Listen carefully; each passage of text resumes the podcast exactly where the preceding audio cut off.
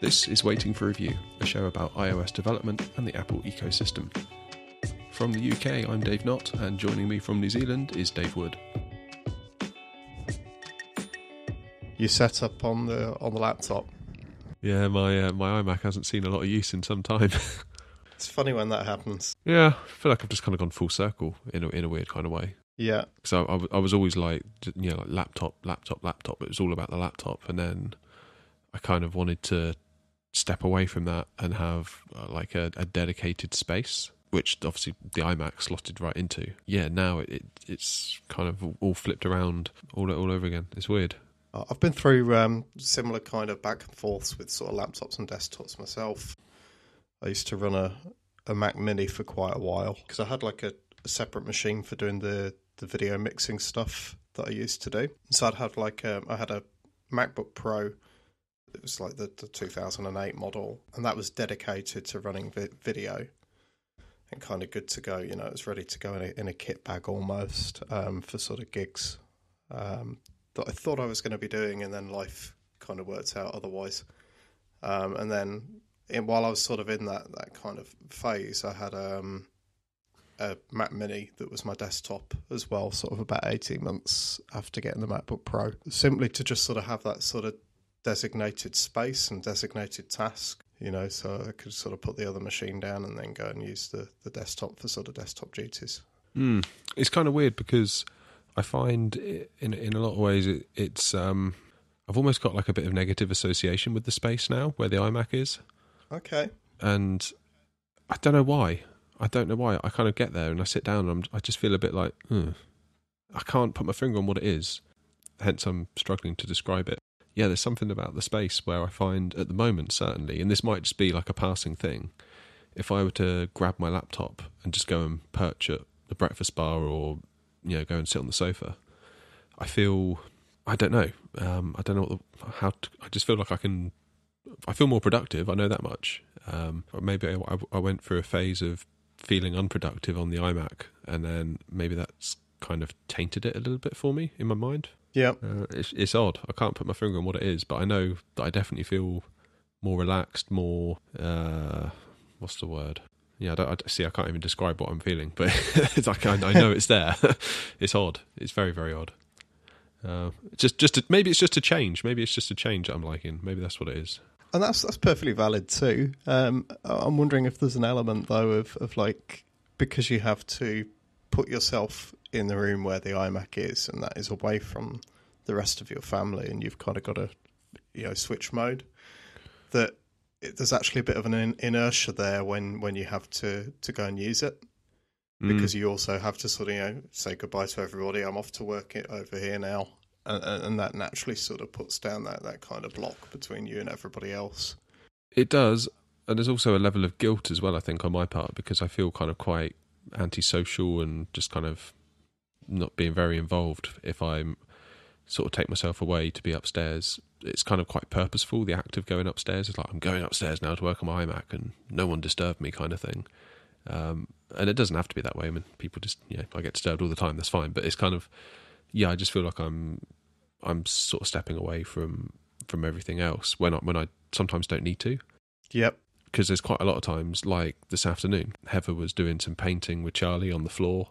I'd made myself a coffee, I made Heather a coffee, and I just flipped open the laptop and kind of did some stuff while still kind of being able to partake in some small way in what was going on. Whereas, you know, if it, if it was kind of like you know going upstairs to the to the iMac and the kind of back bedroom office thing we've got, then yeah, it would have felt like a bit isolating, I guess. Maybe that's part of it, a bigger part of it as well. In any case, it's kind of sounding like the, the iMac's not really meeting all of your needs and your uses right now. Sort of, yeah. Um, I suppose the biggest thing is that I, we briefly touched on this, didn't we? When was it? Kind of maybe like October last year. Pretty soon after you got your laptop at Paperkite, I kind of started talking about it, and I think my biggest thing was that well, it's still not as powerful as my iMac, despite the iMac being out of 2014 and your laptop being out of 2017. I, I don't think I could have, in good conscience, kind of downgraded like that in a sense. Um, yep. But now it's kind of the deal has changed. It's like I would be upgrading if even if I went back to a laptop. uh, especially with the six core i7. So yeah, in that in that sense, it kind of makes it seem more more appealing. Um, it's not a massive massive bump to be fair. Um, single core is a little bit higher, but yeah, nothing nothing drastic. Uh, Multi core goes from I think it's I think the iMac clocks in at around fifteen thousand. 16,000 perhaps, and I believe the base model 15 inch um, 6 core comes in at around 21. So that's a fairly big, fairly big jump. Yeah, that's, there. that's, that's quite a big difference. Yeah. So in terms of power, yeah, I mean, I, I could definitely, um, could definitely live within a MacBook. I think the only question for me, or two questions for me, is number one, can I live on 16 gig of RAM? Because I splashed out with the iMac and got 32 gig of RAM, although not through Apple. I mean, that really would have been splashing out. Um, I got one of those like crucial RAM kits um, once I bought it. Yep. Yeah, could I? I would be kind of halving my memory if I just went for the base model. So would that be a problem? Number one. Number two, could I live inside a 256 gig SSD? And I don't know the answer to that question. I struggle with a 512. Right. Although I have been having a bit of a clean up and I'm within 256. So it's kind of like, how long can I stay there? Is, is kind of the question. That's certainly something you can trial at the moment. Yeah, well, I, I've been kind of just generally clearing things up in general. Like I've got external drives that are holding more kind of you know infrequently accessed stuff. So what I've actually got on my laptop mostly is just um, the OS, my programs, which is you know Xcode and design programs, and then my projects that I'm working on. So I didn't ought to take up 256 gig. I wouldn't have thought. I'd probably keep photos off my laptop. I think because that's all within iCloud. Yep. Um, I don't really like viewing my photos on my on my computers for some reason. It just doesn't seem like a decent way of viewing photos. So I kind of stick to the iPhone and the iPad, and the Apple TV does quite a lot for us in that sense as well. So Yeah, for Um, actually looking through albums and stuff. yeah, yeah, exactly, and and the sharing and all that stuff. It just doesn't feel fully baked somehow on the Mac um, with the Photos app. It just doesn't something doesn't feel right about it for me. So yeah, I, I, I looked at how much my iMac is worth uh, on eBay, um, Yep. and it seems to be around thirteen fifty to fifteen hundred pounds. Is kind of what the going rate seems to be. Um, I didn't realise, but on eBay you can search for an item, then in the filters uh, on the left hand side, if you're on a computer, you can just show sold items. And then it That's gives you all right, the yeah. prices that they sold for. I didn't know you could do that. This is like a revelation for me. Um, Yeah, it's awesome. it turns out to be a pretty slippery slope because then I was like, hmm, kind of just looking around my room at like anything that might have any kind of value, sort of typing it into eBay and seeing what all my stuff was worth. Because I've got so much rubbish up in that office, you wouldn't believe it. Um, not rubbish. I mean, it's all there's a lot of decent stuff, but I just don't use it, um, and I haven't used it in, in years. I mean, I've got like quite a, a funky steering wheel for my PlayStation 3 when I was into playing Gran Turismo. Um, it turns out that's still worth 100, 150 pounds. I figured it was worth almost nothing. Then I've got like an SLR camera that I haven't touched in at least since I've had the iPhone 10, but probably way before that. Um, I've got this funky tripod that goes with it. All this stuff, I'm kind of like adding it up on eBay, thinking, well, if I sold the iMac and all this kind of tat that I never really, never really use, it's like kind of most of the way there, really. Um, Yeah.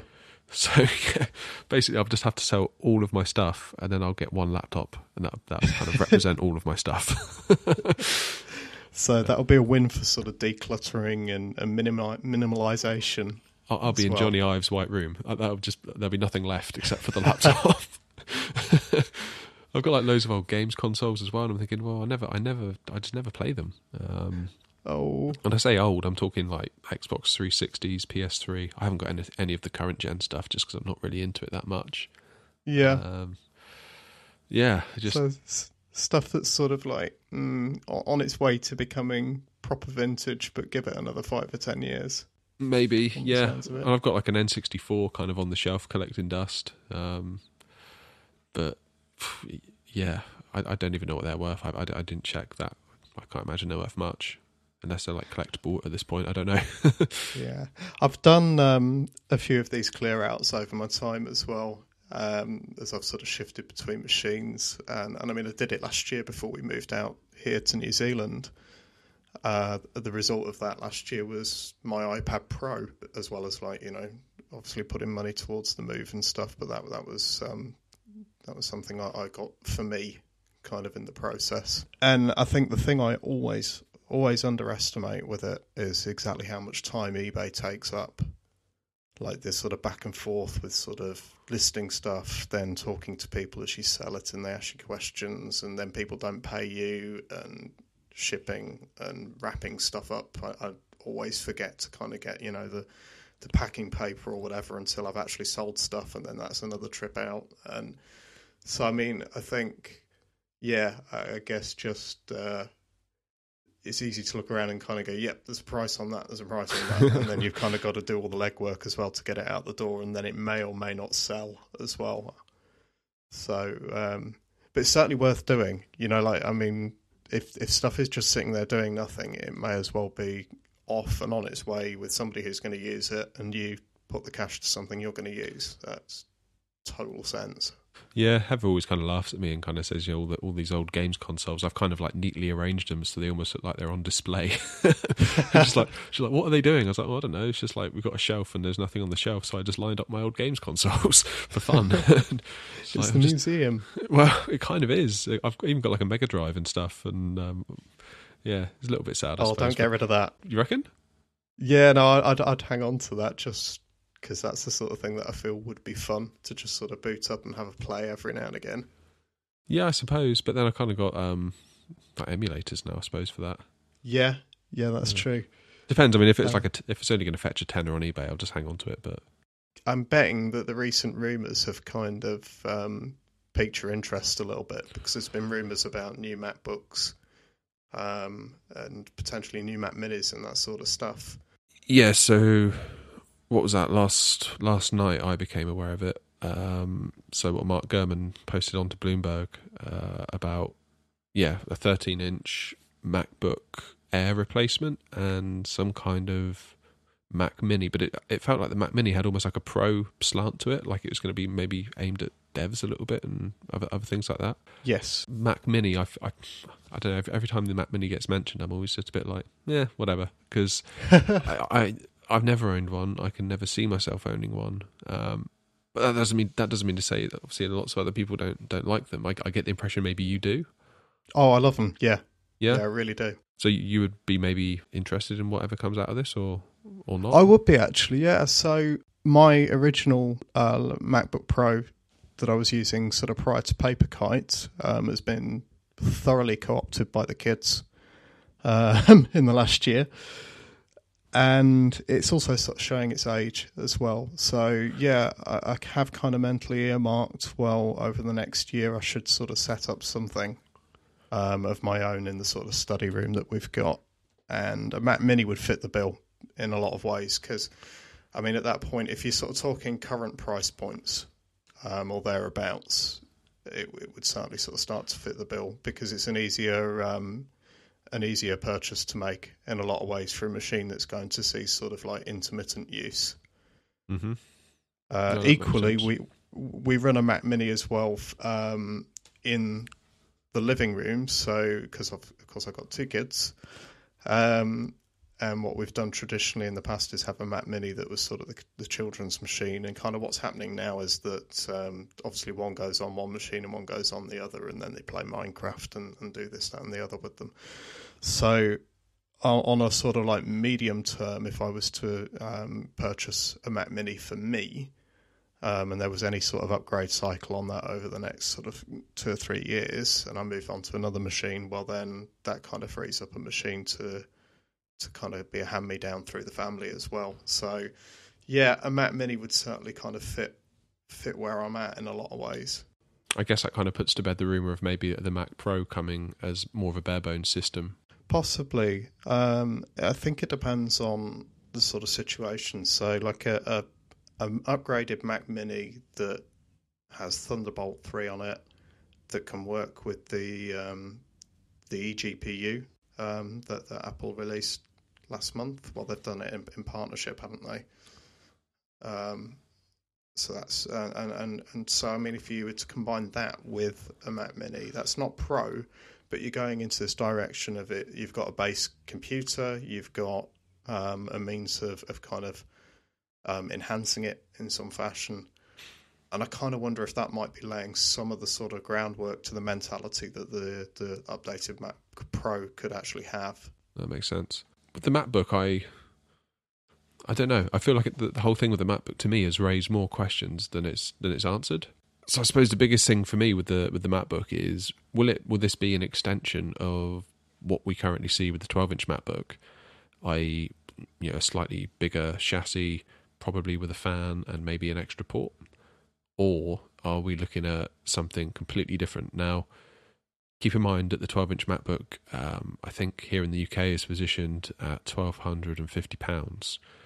So the rumor is this 13 inch is going to be 999 So who's going to buy a low powered 12 inch at 1250 when there's kind of the bigger version that's going to come in at 999 I mean I can't see Apple offering the 12 inch at anything less than 999 um, no. that, that that just seems out of the question. So I stewed on it a bit today and I wonder I wonder if kind of the 12 inch is going to be left alone.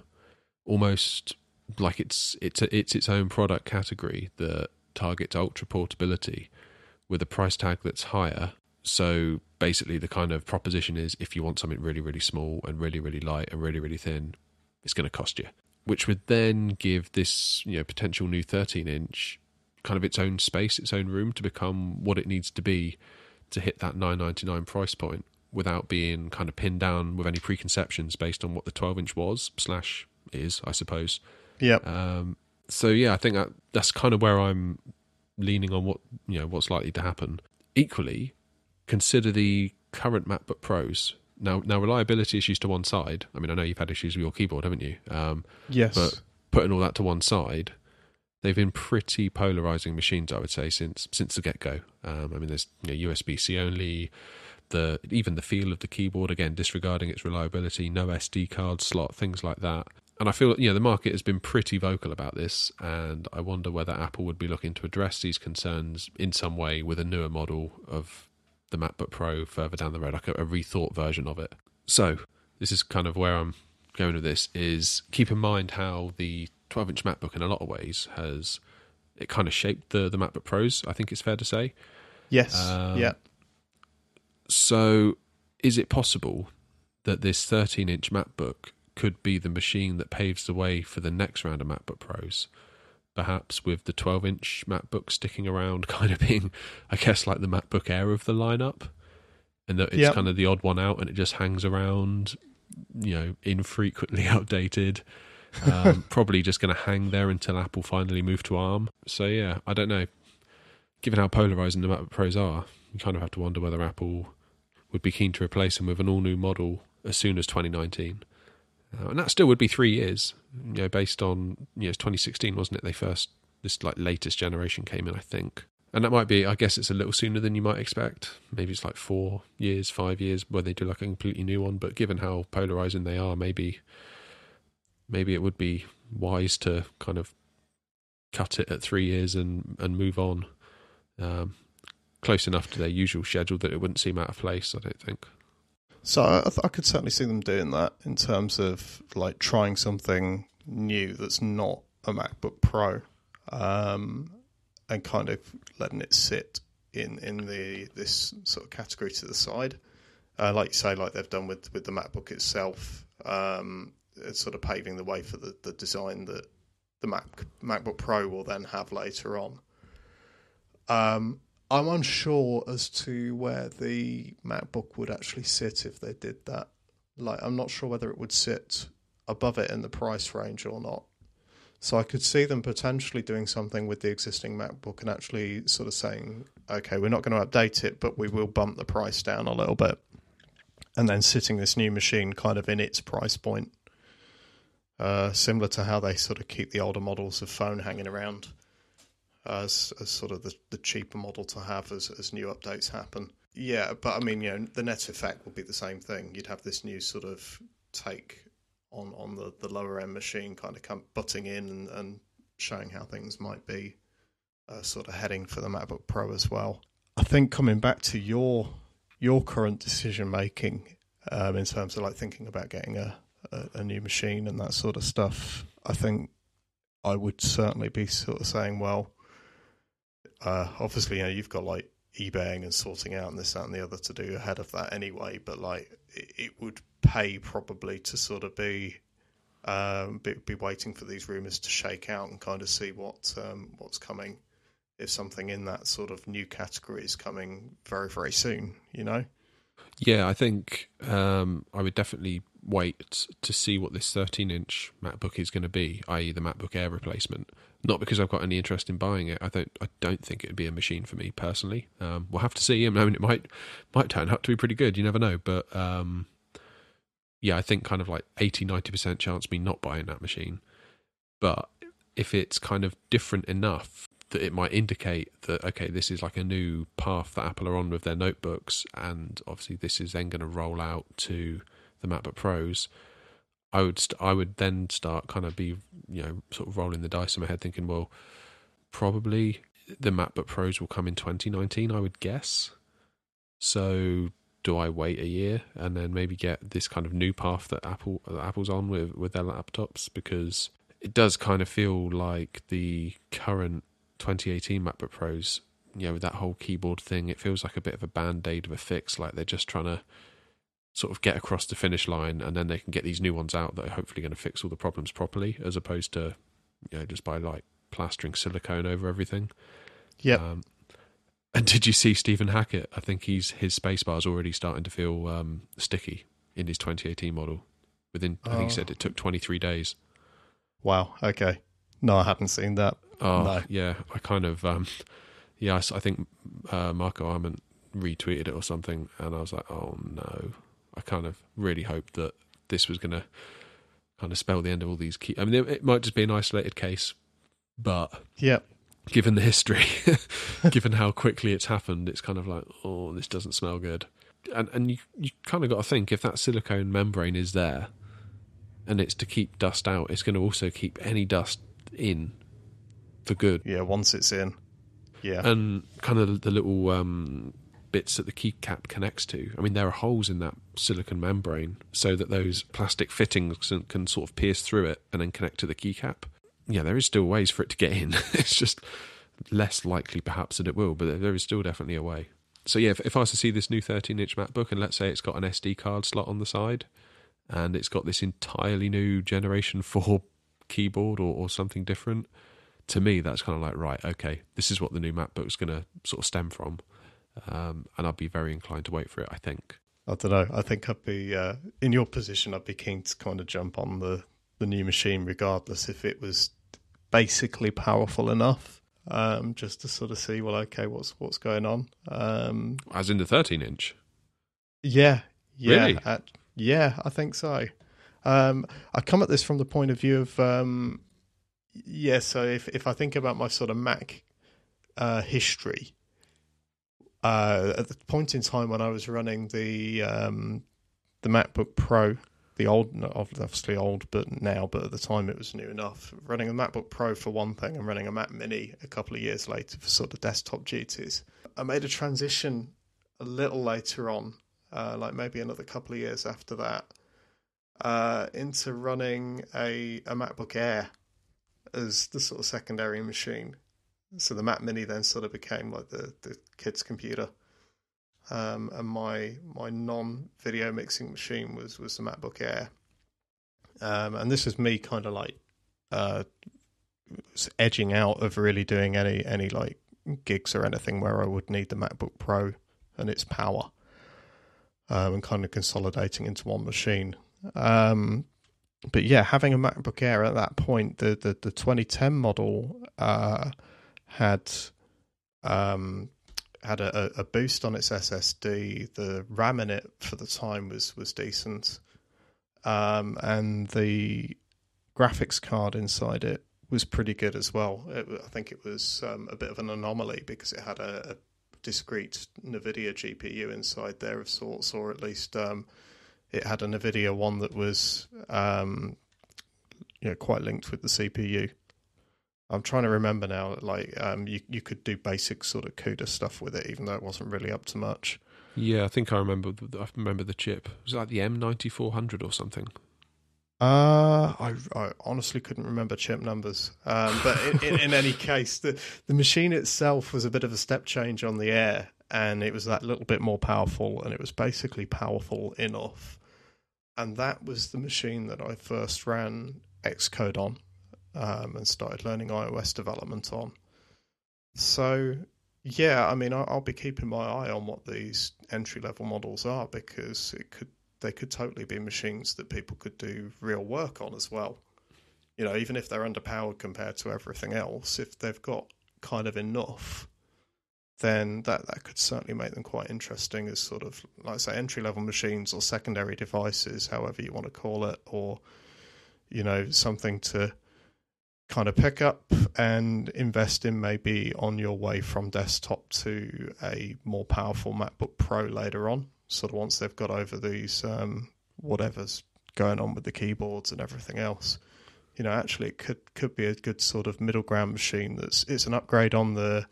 Um, a, I know you're using a quite an old MacBook Pro now when you're actually not on your your iMac. Yeah. So, you know, it'd be an upgrade over that. And if you're not on your iMac anyway, well then you know you may as well have something that's that's uh, a bit more powerful than the machine you are using. Um, so yeah, I could see them actually fitting this sort of like stepping stone kind of kind of point, and then it's a machine to either sell or hand down or whatever it is um, on a later on upgrade to a MacBook Pro. So I wouldn't count them out yet. I guess is what I'm, I'm saying because I, I, can kind of see where these things can sort of come in at the side and, and then be fun machines in their own right. And um, yeah, yeah, the, the screen size would put me off. I think initially, the 13 inch, unless unless the panel was like a what's the resolution? Is it 1440 by 900? Yeah, I think is kind of like the the 15 inch resolution. Effectively, if they could fit that in a 13 inch screen to give me that that little bit more real estate than the 1280 by 800, because I did have an original um, kind of white plastic MacBook back in the day. Yeah. Um, and I really, really struggled with screen real estate on that big time, um, which is what convinced me to upgrade for the most part to the MacBook Pro 15 inch I'm currently on now. So much so that I went for the um, the anti glare high res screen option. So on this 15 inch, it's like a 1680 by 1050 panel. Um, so I'm pretty um, pretty particular about having quite a lot of real estate where I can get it.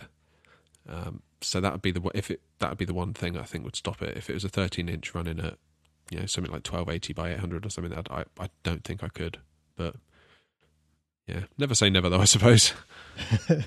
I think it, it, depends right? So I'm looking at, at um, looking at what the Retina 13 inches can do and if you use screen scaling you can get them to kind of look like um, either the, the, the 1440 by 900 or the uh, 1680 by 1050 so there might be a, a route there in terms of like just sort of upping the scaling that could suit you.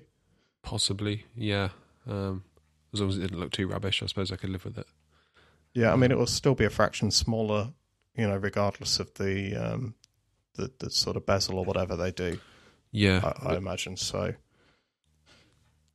Yeah, I don't know. I mean, if if I guess with Retina screens, it's easier to do this kind of scaling and not make it look terrible because you got so so you got loads more pixels to smooth things out. In any case, I think it's going to be interesting to sort of see what does come later this year, and then it kind of um, puts a bit of pay to the whole sort of attitude of like Apple not really doing anything new with the Mac and that sort of stuff, provided there are actually updates and this isn't just a rumor, you know. uh, um, and I think it would be nice for the Mac to have more than just uh, this year's bump on the MacBook Pros. I think there needs to be sort of other narratives and narratives that are not all about sort of these uh, really, really expensive Pro machines that you know only certain people are, are actually buying. Um, I think there needs to be this this kind of like lower end take on stuff that sort of anybody can jump on board with. Uh, yeah, because that's how we get new users, right? Yeah, and and know these need to be the Macs that you could like send a kid off to college with or something like that. Um, and again, know, once you go through college with a, a Mac, probably when you maybe get out of college and get into a job, what are you going to buy next? Maybe a MacBook Pro. Maybe, you know, it's it's kind of like the it's the gateway into the ecosystem, um, and I feel like that's that section of the MacBook lineup has been missing for a long, long time. So this, yeah, this can't come soon enough. Okay, we'll call that a wrap. If you've enjoyed today's show, it'd be great if you could leave us a review on iTunes or if you could leave us a recommendation in Overcast by hitting that star button. That will help us reach even more like minded people.